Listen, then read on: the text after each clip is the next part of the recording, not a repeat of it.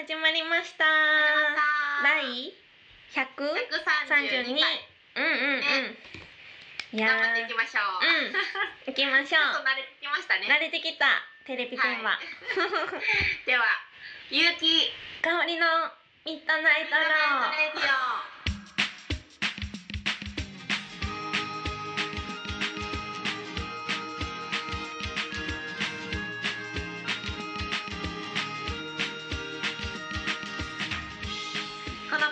キログラムスタジオの提供でお送りいたします。あれなんかなんかレロって言っちゃったかも。なんか名前違うのかな。ミッドナイトレロ。大丈夫。大丈夫です。はい。いやいや、前回に引き続きね、今日もテレビ電話でお送りしてます。ちょっとずつ慣れてきたような気がしますね。ねえ、うんうんうん、いけそういけそういけそうってもうにかいめやけど。いやー、なんか、うん、最近はどうですか？最近はですね、私家で、うん、めちゃくちゃ運動してます。すごいな。家で運動か。じゃめっちゃね、ほんまに汗かくぐらいしてるんですよ。なんかかおりさんでもさ、結構いつもしてない？あ、してます？なんか痩せるエクササイズ教えてくれたもん。あ、確かにね。そう、なんか体操みたいなのが。そう、でも好きなんですね。好きやな。ね、今は？今はこうエアロビ的なやつをやっぱやってるんですけど、筋トレと、まあその日によってちゃうんですよ。私のあの今のその体操の目標は最低いちにちさんぷんはやる。しんどい時もさんぷんはやる。さんぷん？はい。で最長はよんじゅっぷんです。よんじゅっぷん。へえ。だからどんなに今日は嫌やなと思ってもさんぷんは絶対やる。すごい。でさんぷんってでも一瞬やな。そうそうそう。だからそれを絶対にいちにちも欠かさずにやるっていうのをやってます。すごい。うん。どんな感じ？ちょっと今やってみて。今いいですよ。この私のワイドスクワット。ワイドスクワット。足を結構広めに広げて、つま先はちょっと外側なんですよ。で、つま先のところに膝が膝がそれよりも前に出ないように深めにお尻を突き出してこうやってスクワットするんです。あー、ほんまに効きそうなスクワットやね。これめっちゃ内ももに効くんですよ。へー、ほんまにめっちゃしんどいですよ。これは有酸素運動と筋トレを掛け合わしてます。ええー、めっちゃすごい人みたいになってるやん。ゆきさんも今やってみてください。今ちょっとね、私のこの部屋厳しいんですよ。もうスクワットもできないほど厳しいんですから。正直めっちゃ狭いの。あの言いたくないんやけど、ちょっとそれもうリスナーいろんなものを今破壊しそうなぐらいなんで、リスナーの皆さん心配しますよ。ゆきさんどんなとこにあるのって。スクワットもできひん家、どんな家。まあそうなんです。なんでちょっと後ほど終わったら終わったらもうちょっとこう離れたらいけないんですね。この今収録してる場所がちょっとね、そう無理かな。そっか。なクランチとかね、そのクランチってなんていうの、こうやってこう。なんていうんですか、こうやって脇腹を鍛える。あの、えーと、腕をなんて言ったらいいかね、うん、腕と膝を合わせるみたいな。腕と膝立って立って横に、そう手は頭の後ろで、うん、で膝を上げてこう脇腹をギュッと寄せる感じとかでやったりとかしてます。へえー、いやでも運動も大事やもんね。ほんまに大事。しかもね、あ、何ですか何ですか。あの全然運動までいかへんくて、何しむくんだりさ、そのえっと血流が悪くなるやん。ずっとおったら、特にね東京の家狭いんで動かれへんから、その木の棒の綿棒あるやん。ああ、はいはいはい。料理で使うあれを、あのふくらはぎでこう、ふくらはぎにこう、なんていうの、ああ、へえ、マッサージ。そうそうそう。でもめっちゃいいですね。それをやるとすごい気持ちいい。へえ。と聞くんよ。おすすめです。良さそう。いいよそれ。私いつも手でやってるから。そう、ただなんかか私最初気合入りすぎて力入りすぎて、うん、あわあわみたいなそうで相当痛いのを我慢しながらやってたんですね。そうそうそう気づこうと思ってやってたらあわあざだったら気をつけてくださいね。えー、すごいいいですね。やっぱでも大事よね、そういう大事ね、体ね動かされへんからさ、うん、あんまりうんうんほんまにことにはあんまりいけないので、そうやって気遣っていきたいよね。うん、いやでもね、うん、エクササイズを、うん、もう私いっかげつぐらいうん、休まずずっとやってるんですね。うんうん、で結構ね毎日やってると、うん、あの最低さんぷんって決めてるんですけど、うん、さんぷんの日ってもうふつかぐらいしかなくて、うん、いっかげつのうちで、うんうん、だいたいにじゅう、さんじゅっぷんはやるんですよ、やり始めたら。すごいすごい、うんうん、結局やっちゃうからやっぱ体が慣れてくるっていうのがあるんじゃない？そう、ほんでそしたらねめっちゃすごいことに気づいて、うん、あのね肌の調子がめっちゃいいんですよ。あだから、うん、結局もう運動と食事なんやなってなりました。うんうん、いやでも結局そうやもんな。そうだから私いろいろ化粧水とかもいろいろ試すの好きで、うん、なんかいろいろ使ったりとかしてたけど、うんまあ、結局これなんやなっていう。うんうんうん。すごいやん美の。そう行き着きました。美をついそう。ゆきさん肌の調子どうですかっていうカンペが。あるんですけど、うん、私は結構私もでもそれな運動っていうのはあんまできてないけど、うん、その同じことを思ってて、うん、あんまり無駄なもんつけへんようにしたしてる。あ顔に？うん。へー。あのー、それこそ、うん、ニビアを化粧水でこう混ぜてつける以上みたいな。へー。にしだした方が調子いい。へー。なんか一生懸命さ。うんビタミン C とか、うんうん、あのヒルヒなんてヒヒルアロン酸えあれ名前もわからんぐらいけどヒルアロン酸だっけあほってカンペちょっと待ってえ何やったっけヒアルロン酸ヒアルロン酸何やってたんですか今まで変なもん塗ったらダメですよ。じゃあさそれを塗ったりもしたりやっぱ年重ねてきてるからさ、うん、いろいろ気をつけなあかんのかなって思って塗ったりしてたんやけど、うん、多分塗りすぎるとあんまこう肌の免疫落ちてくる感じして。そうなんや。なんか私はね、うんうん、なんかそんな塗らんでいいなと思って塗らんくなったんよね。ニベアのその化粧水のやつしか塗ってなくて、うんうん、そしたらそっちの方が調子いいわ。うんうんうんうんそうそう名言今まで何塗ってたんですかえちゃんとそれ塗ってたよ。名前はもう分からんけどちゃんとなんかフェイシャルエステみたいなとこでもらったやつですよ。えすごいそれめっちゃいいやつやめっちゃいいやつ塗ってたんやけどしかもお金もかかるしさ、うん、やっぱりそれも感じじゃないなと思ってもう最低限にしだした。へえ化粧水とニベアいい。うんそうそうそっかすごい。そう皆さんもねなんかおすすめのあったら教えてほしいですね。ほんまやこれいいよみたいなね、うんうんうん、美を追求する私たちほんまやじゃあ、えー、シーエム 行きましょうか。はい、はいはい、ミッドナイトレディオ。この番組はクレイアニメーション、ミュージシャン エムブイ、各種 シーエム など素敵なイメージを形にする動画制作所大阪十三駅東口すぐキログラムスタジオの提供でお送りします。はいはいえー、すごいなうん、うん、肌ねね肌肌綺麗にしていきましょう。うんほんまや運動も大事やね。運動もしないとねうんほんまや大事もうなんかゆうきさんが塗ってるの面白すぎる名前が覚えられへんのよね。あ、そっか、うん、まあ別にねまあ名前なんて何でもいいやそんなんでもいいですよね。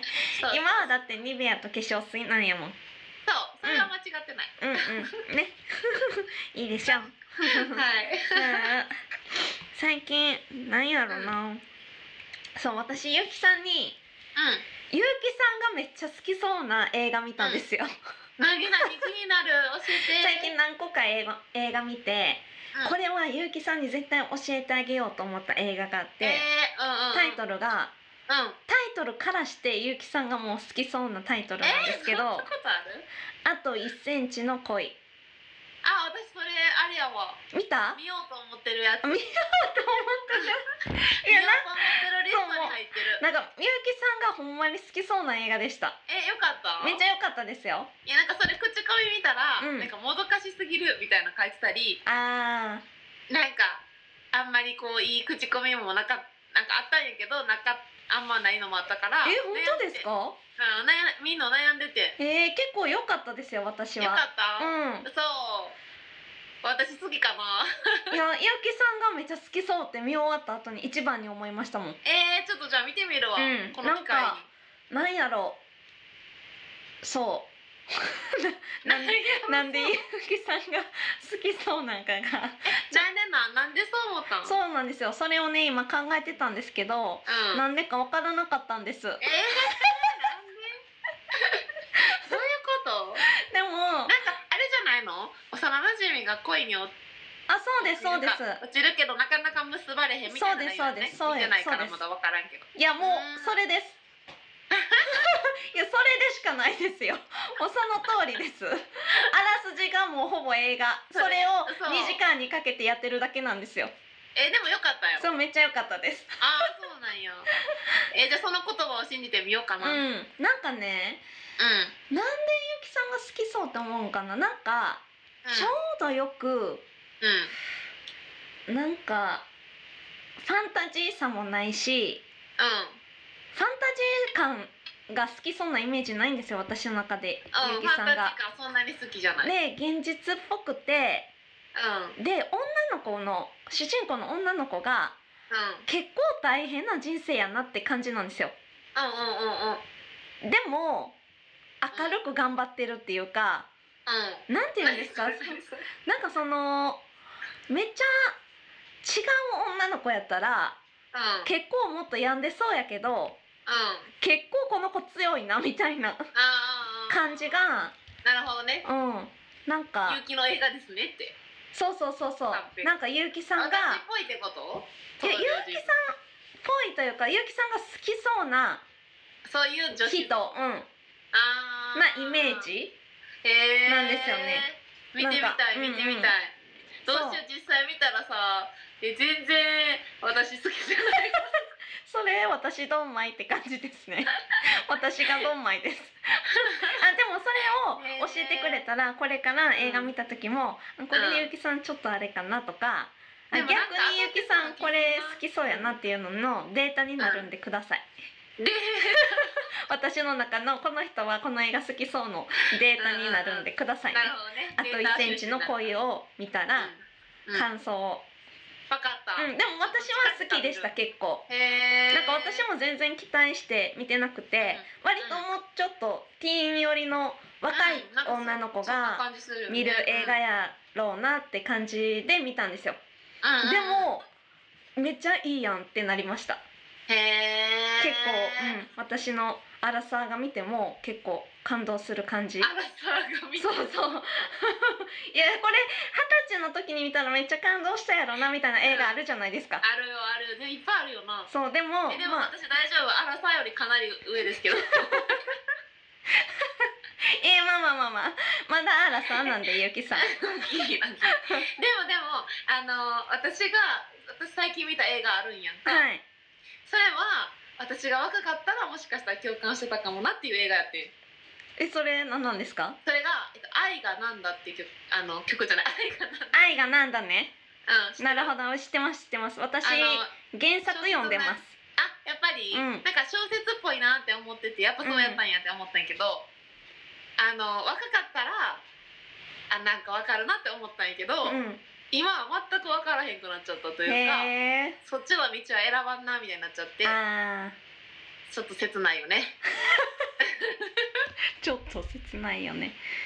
ゆうきさんが好きそうな映画というのを端的に、うん、リスナーさんに端的に説明するとカンペで出されました。えー、めっちゃまずゆうきさんが好きそうな映画は、まあ私の中でですけど、うん、まずとりあえず恋愛もの、うん、とりあえずは大丈夫、アホっぽいけどいやいやいや、とりあえずやっぱり恋愛もの。いや、それはでも私も結構一緒なんで好き好き、ね、恋愛もので、うんうんうん、で重すぎないもの。わかるわかる。暗いのあんま好きじゃない。そうそう、重すぎないもの。でも、うんうん、私はめちゃくちゃコメディに寄ってても好きなんですけど、ゆうきさんの場合はコメディにも寄りすぎてないもの。えー、めっちゃわかる。そうそうそう。え、よくわかってる。え、合ってますね。じゃあ結構。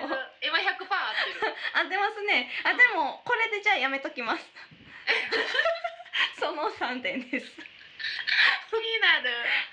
かおりさんが好きそうな映画をイメージしていってください。あ、そう、私もそれ聞きながら思ってたんやけど、うん、かおりちゃんは私はもう完全にファンタジーが好きなイメージがあった。おー、へー、そうなんや。うん、あのー、メリーポピンズとかもそうだけど、うん、そのイメージが強すぎて、えっと、自分の中での架空のなんていうの、まあ、エスエフ までいかんねんけど、うんうん、なんかやっぱりこう現実とちょっと離れてんの好きそうやねんけど、でも現実に繋がってるみたいなのが好きやと思う。いや、メリー・ポピンズのことを言ってますよね、それ。それちょっとメリー・ポピンズオンリーで私の好きな映画を説明してません、それ。あと、あとあれは見てるかわからん、アメリーってやつ知ってる？あ、知ってます。あれ私途中まで今見て、途中で一時停止してる。途中まですごい。アメリとかもちょっと見てそうやなとは思う。ああ、好きかどうかは分からへんけど。なるほどなるほど。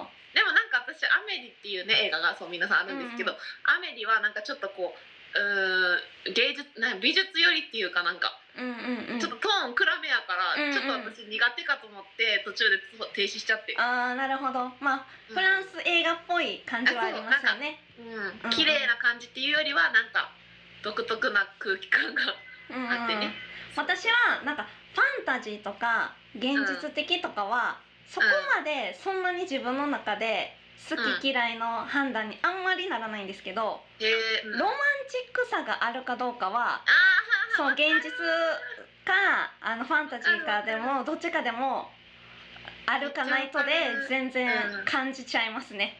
あ、そうやわ、私そうやわ。かおりちゃんだって歌に出てるもんな、それ。本当ですか？でもでも今私が言ったんで、もうそれちょっと答えなんで、そのゆうきさんがそのえ当たってますみたいな感じで言うのはちょっとなしですよ。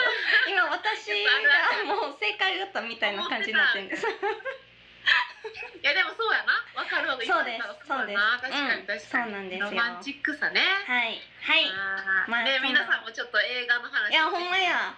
あのおすすめの映画。ほんまや。私とかおりちゃんが好きそうな映画、うんうん、教えてください。ぜひお願いします。よろしくお願いします。では本日の一曲に参りたいと思います。はい、うん。本日の一曲はえっ、ー、と、はい、まあ前回に引き続き今回は私の曲を皆さんに、うん。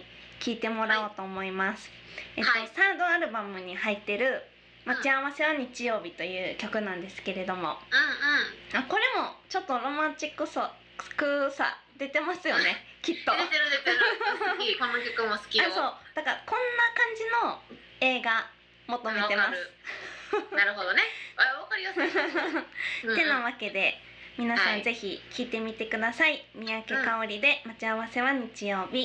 うん。私が迎えに参りましょう。落馬にまたがっていきましょう。だからもう少しだけ待って日曜日まで。星は違うけれど本当はおとぎ話みたく軽くありたいけれどどうもそれぞれ違うか「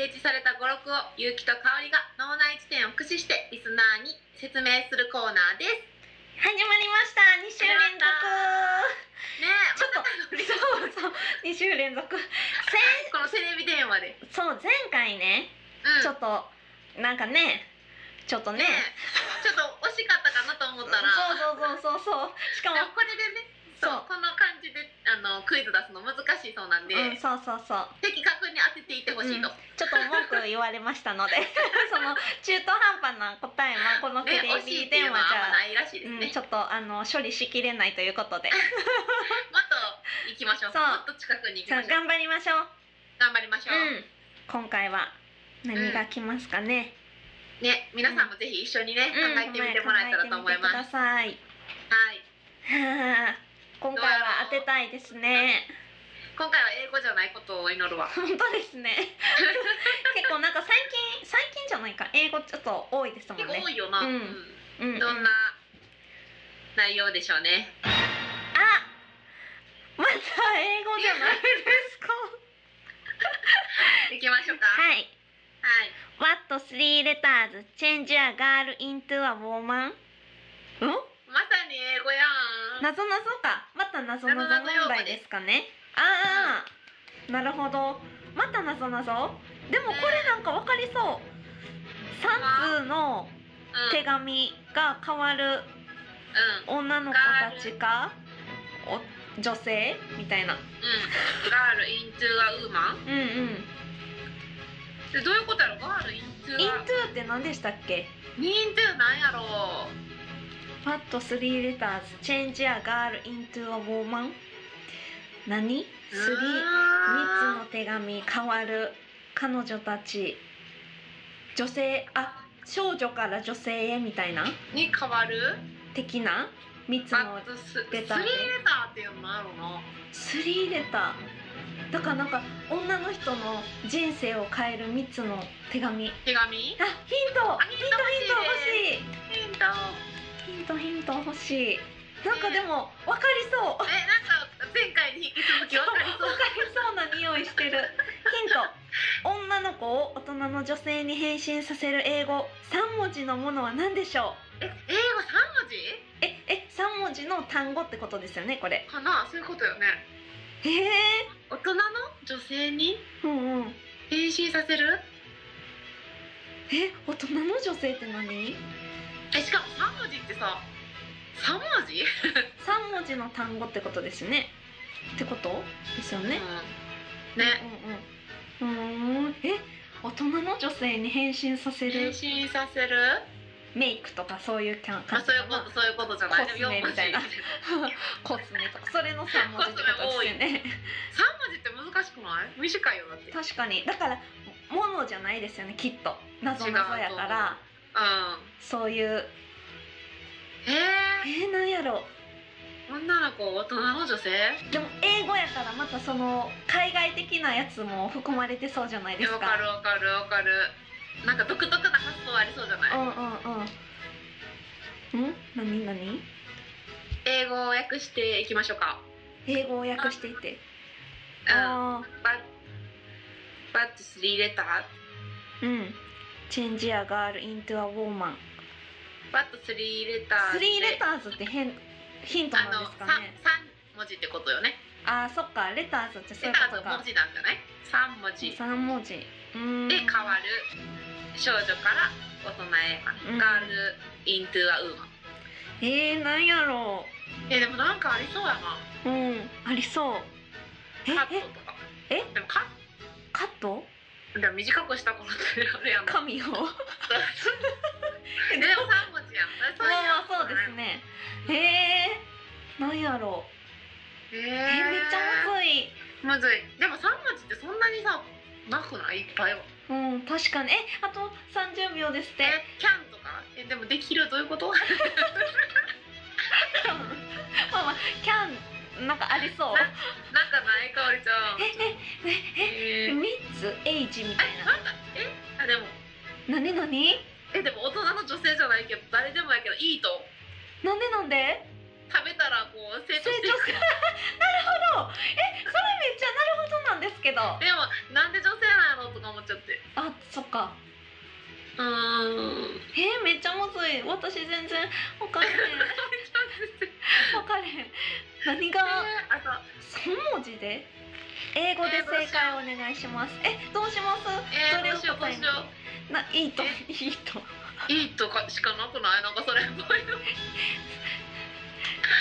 いやー、じゃあ、はい、有機香り辞典によりますと、うん、何でしたっけ？えっと、What three letters change a girl into a woman？ うん。は？いいと。いいと。うん。あ、答え。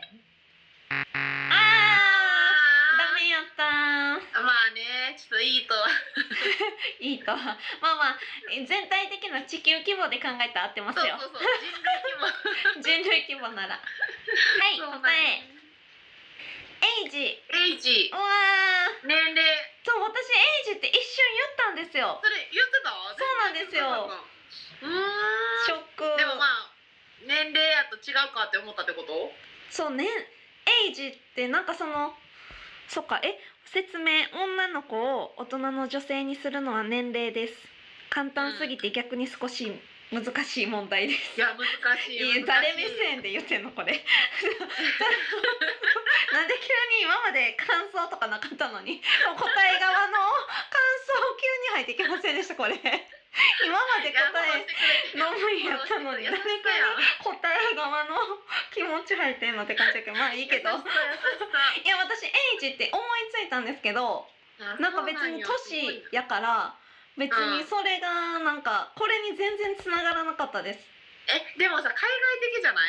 大人の女性に変身させるっていうすごい素敵な言い方がエイジなんやな。あ、なるほど。確かに日本人やったら素敵な感じにならんかな、エイジって。ああ、なるほどね。アイチ、うん、アンチエイジングみたいな言うやん。ああ、あんまいいイメージないけど、やっぱちゃうねんな、海外の人とっていう気はする。なるほどなるほど。へえ、残念。年齢重ねていこうってことやね。うんうんうん、残念やね。まあいいとではない気はしたけど。そうですね、まあまあ、うん。ちょっと収録中にこの放送には載ってないんですけど、ちょっと今いろいろあったんですよね。なんか体力使う。そう、なんか話せば長くなるんで、いつか話しますね。まあね、リスナーの皆さんには。そうですね。テレビ電話で大変だなって。いろいろいろありますよね。うんうんうん。頑張ってます私たち。頑張ってます。ね。いや、そんなこんなですが。うん、どうですか？ね、あの私もさ、最近やっぱ家におること多いから料理をね、はい、結構してて、うんうん、あの最近食べ作って美味しかったのが、うん、ハヤシライス。ハヤシライス？そう。なんかハヤシライスってあんま作らんくない？あ、本当ですか？カレーとかならまあ作るけど、ハヤシライスってあんま作らんくて。あー、で、カレー粉があんまなかったっていうか、なかったから冷蔵庫に、あ、急遽ハヤシライスにしたんやけど、へー、なんかハヤシライスってめっちゃ美味しいなって思った。美味しいですよね。私めっちゃ好きなんですよ。あ、そうなん。うん、ハヤシライスめっちゃ好き。カレーよりハヤシライス派？いや、どうやろ、カレーも好きやからな。うん、でも結構ハヤシライスは食べます。あ、ほんまに？うんうんうん。ハヤシライス作る？作る、うん、そうですね。なんか作る時ってまあいろんな作り方あるけどさ、うんうん、あの私今回作ったのが、はい、トマト缶を一缶入れて作ったんやけど、あー、美味しそう。あれが結構美味しくて、うんうんうん、おすすめやなって話です、えー、って話です。話です。いや、私この間ね、ちょうどオムライス作ったんですけど、うんうん、あー、いいね。そのオムライス作った時に、うん、あのデミグラスソースのオムライスにしたんですよ。いいね、うん、だからそのデミグラスソースをうん、次の次の日ぐらいにアレンジしてハヤシライスにしました。うんうん、え、あ、そっかそっかそっか。そうそうそう。うん。めっちゃ美味しい。めっちゃ好きです。いいよな。うん、なんか優しい味するよね。うん、確かに。でも給食とかでもハヤシライスめっちゃ好きでしたけどね、私。出てた出てた、もう争奪戦やったよね。うん、ほんまに好きやった。だからそれとハヤシライスとちくわの磯辺揚げがめっちゃ人気で。え、給食でですか？給食で、えー、もうちくわの磯辺揚げがめちゃくちゃ人気でさ、うんうんうん、あれでも家でとか作らへんよなと思って、ちくわの磯辺揚げ。え、ゆうきさん作ってたじゃないですか、ちくわの磯辺揚げ。いついつ？え、めっちゃ昔、めっちゃ昔かな。なんかそれね、ラジオかなんかで話した気がする。でも私確かに人生でにかいぐらいだけ作ったことあれ、あのそれ貴重なにかいの話やったんかな、じゃあ。いや、なんか作り方を教えてくれて、私その後作りましたもん、家で。言ったかも。なんかこ粉にそう青さを混ぜて。ですよね。なんかそれゆうきさんに教えてもらって私作りましたもん。その時も給食の話して多分作りたくなったんかも。あ、そうなんですか。かもかも。でも給食で私はビビンバが一番好きでした、うん、なビビンバって言ってたよな。私ビビンバ出たことないねんな、うん、あれあれはサーモンフライはサーモンフライサーモンフライちょっと出てたかもですけど印象ないですね、うん、えー、やっぱちゃうねんな。うん、そんな人気な多分メニューではなかったです。あ、そう。え、うん、牛乳瓶やったらかおりちゃん。瓶でした、瓶でした。あ、一緒や。うん。な、懐かしいな。懐かしい。給食ほんま好きでした。私もまあまあまあ好きやったな。給食でも女の子ってめっちゃ嫌いな子いませんでした？え、多かったよな。ねえ。うん。なんかなんかすごい苦手意識あったよ。そうそうそう。なんか私。小学校も中学校もずっと給食やったんですよ、うん、えー、珍しい。あ、珍しいんですかね、やっぱり、うん、私も中学はもうお弁当やったよ。そう、それであのし、まあ、小学校から中学校に上がったら、うん、中学校は急に普通のご飯の器がお茶碗サイズじゃなくて、常に毎日丼なんですよ、うん、えー、常に毎日丼に入ってご飯を、うん、入れてもらうんですけど、そこに、あの、まあ、給食係とか担任の先生が、うんうん、で小ろくまであのお茶碗サイズのやつにご飯食べてたのに、うん、中いちねんだったら急にその量に、多分中さんの人と合わさってるからそのサイズ感になるんでしょうけど、うん、それがめっちゃみんな小食な女の子とかが嫌すぎて、なんか明日も給食あると思うと熱が出るとか言ってて、えー、中いちの時にだから大変や。どうしたらあかんものなんやったっけ、あれ。なんかね、私の時はクラスによって、うん、担任の先生の方針によって違うくて、あー、最初にこの量入れたのはそう食べないとあかんとか、先生が入れていった量は食べなあかんとか、最初に減らせるとか友達にあげれるクラスとかバラバラやったんですよ。で、そのそのなその子はいつも給食の時間泣いてたんですけど、中学生になってもでいつも、まあ、違うクラスやったんですけど、あの、うん、私のところに梅、私梅って呼ばれてたんで、うん、中学のちょっとすいませんややこしい情報で旦那が梅やったんで梅みたいな、今日も給食ややみたいな、よじかめ終わったら泣きながら私が慰めながら一緒にランチルームってとこで食べてたんで、給食、そうそうそう、ランチルームまで一緒に行くっていう、慰めながら。しかもなんで梅なの？なんか私ね、小学校の時からずっとなんか顔が赤いみたいな言われてて、で小にか小さんの時に男子が「お前梅干しマンやな」みたいな感じでからかわれてて、そう、でもそれを女子が「梅干しマン」っていうあだ名は全然可愛くない梅ちゃんにしようってなって、梅ちゃんとかなんか梅さんとか梅とかみんなに呼ばれてて、そうやったんや。だから小中はずっと梅って呼ばれてて。でもそれを高校で話したら、高校の友達も何人かは梅って呼んでますね。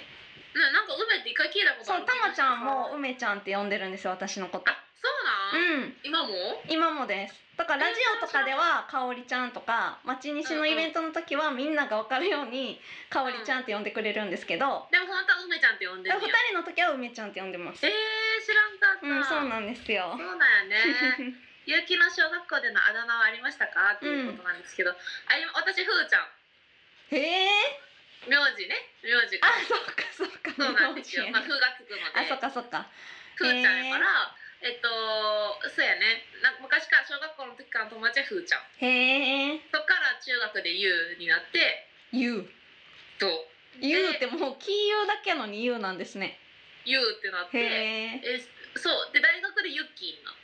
へえ、あ、ユッキーはみんな呼んでますもんね。みんなそっからずっとそのままユッキーやけど、小学校の時はフーちゃんやね。へえ、フーちゃん、うん、フーちゃんフーちゃんおもろいですね。でもなんか梅ちゃん的な、そのなんか懐かしい気持ちになるよね、多分。ああ、そうですね。うん、そうそう、小学校思い出す感じ。ああ、わかるわかる。変わったあだ名なかったなー。え、なんかカンペに顔がワクワクふーちゃんって書かれてますけど、どういうこと？ワクワクふーちゃん。どういうこと？あ、ふくふくふーちゃん。あ、ふくふくふーちゃんってあったら猫のやつだったっけ？あ、そうなんですか？ほら、なんか懐かしいその名前。まあ、アニメの名前じゃない。うん。え、それで言うとちょっと今思い出して話なあってさ、うん、なんか昔下敷きかなんかになってた猫のさ、はい。タマちゃんみたいなの知ってるかも。あ、タマ、タマってありましたね、キャラで。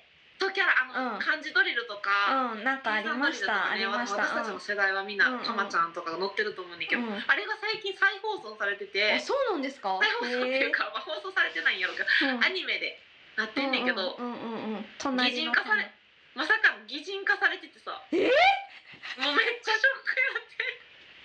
え、誰がやってるんですかそれ。え、じゃあアニメで擬人化されてる。え、どういうこと？アニメで擬人化されてる。あの、すごい人の か, かわいいというかかっこいいというか、あの絵のお兄ちゃんとかが、え、なんかえ、タマが人間ってことなんですか？そう、人間、アニメの人間になってて、でタマっていうオープニングみたいなのにそのタマちゃんが出てきてたんよ、普通の猫とかが、うんうん、いや、あ、めっちゃ懐かしいと思って、うん、アニメになってんね、めっちゃ嬉しいとか思って、うん、見てたらさ、人がなんか出てきていっぱい、えー、耳とか生えてるの。あ、なるほど。あれしまじろう的な感じですか？しまじろうってあれしあれやんか、あれやろ。